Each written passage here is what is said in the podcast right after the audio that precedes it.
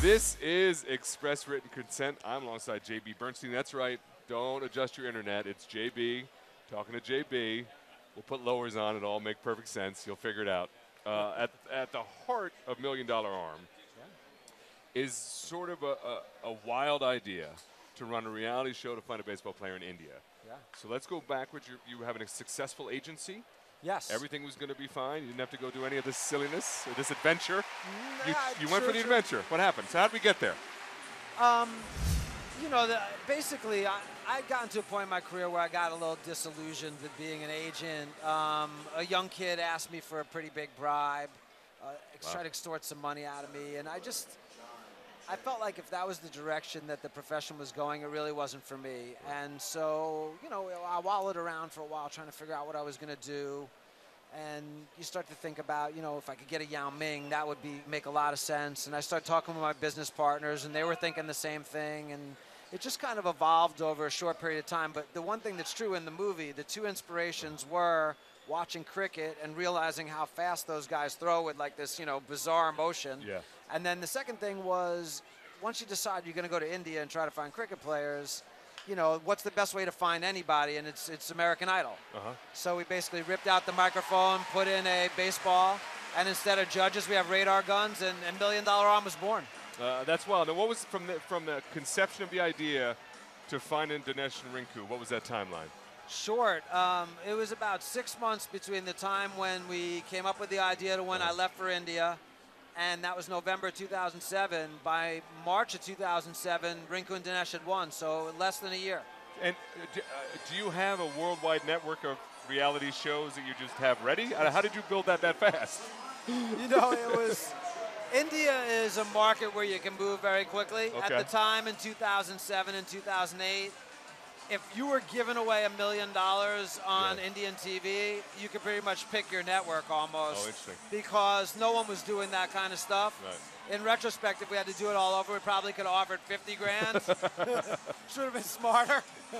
But um, we didn't realize that at the time there was n- actually the most amount of money being given away was a quarter of a million bucks, On there. and it was like by the guy who was like the Brad Pitt of India Yeah. on uh, like a combo of like Who Wants to Be a Millionaire, Okay. which is weird because you don't even win a million dollars on that show. I'm giving Who away a wants- million dollars on a pitching show. Who wants to be a quarter of a millionaire or just throw Yeah. this baseball as Yeah. hard as you can? Yeah, like I said, I probably should have done a little more homework on Indian TV, but what the hell? It feels like if you did that much homework, you might have backed off. It Yeah, seems like sure. something to jump into. This was definitely a gut feel move. I like it. Well, it- hey, it worked out. What's amazing about now, now we're here, uh, we're at PNC Park. Million Dollar Arm is about to be released worldwide. Yeah.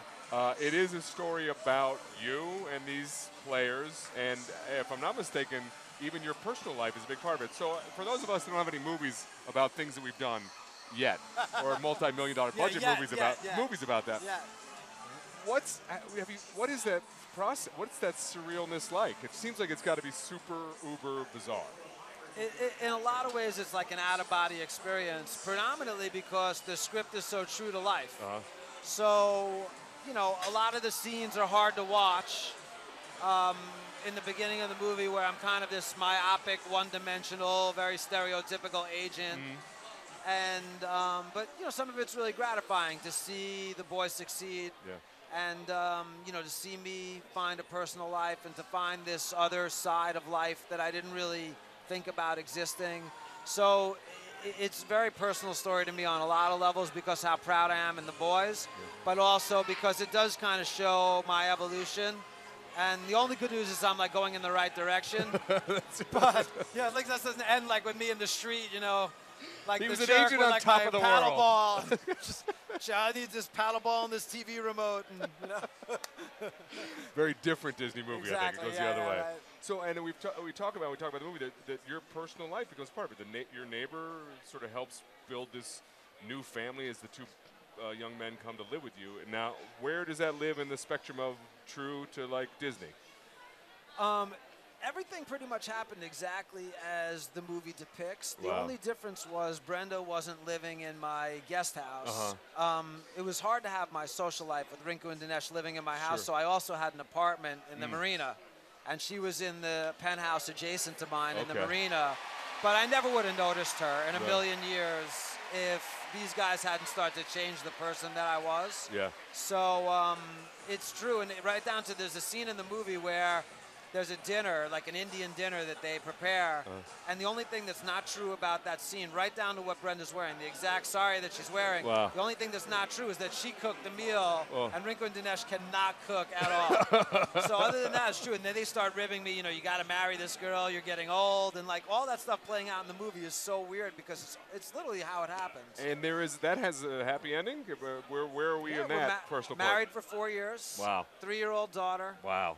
And um, it's funny. In the end, I guess the two messages of this movie is with the boys, their story proves that any dream can become a goal that you can achieve Okay. if you're willing to work. And, and you know, story for me is it's never too late to change. It's never too late to be a better person. Mm-hmm. And um, I'm glad I got that opportunity that a lot of people like me don't. So I, I'm glad, and it worked out great. And I, I mean, all the things that I thought would make me miserable, Yeah. in the end, were really the only things that ever made me happy. Wow. It's weird. That's and what's amazing about that part of it, and what you say in that that you guys are now married, and that you have three, if you put it in the script and it's a fiction, fictional script, somebody on notes says, "No, JB, that's too that's me too about it." tidy." All the parts, of, you know what's funny? All the parts of the movie that people accuse Disney of making up are exactly how it happened. And then all the parts of the movie that aren't true, they have no problem They're believing. like, "Yeah, that's They're fine." like, yeah, sure, this guy was broke. I'm like, broke? What the hell? It's like you saw I was living. I mean, you know, come on, I was at I didn't something. have to be broke, broke. Why you I be know. broke, broke? But but the funny part is, yeah, they always say, oh, it's it, it's too perfect the way that you screw Yeah. up the first tryout. I'm like, that's exactly how I did it. I totally screwed up their first tryout. I set up this media extravaganza. Oh, when you I- came back I over blew here, it. Yeah, I mean, I, you made I it too just- big. Yeah, I was an idiot. I just wasn't thinking about anything other than Uh. the deal. Wow. I wasn't thinking about the kids. I wasn't thinking about emotion. It just, li- like I said, I was very, very lucky because if I hadn't gotten Yeah. them that second chance, this is something that would have haunted me my whole Wow. life. And that seems like something that really would have been bad news. Yeah. Wha what was the most preposterous real thing that happened?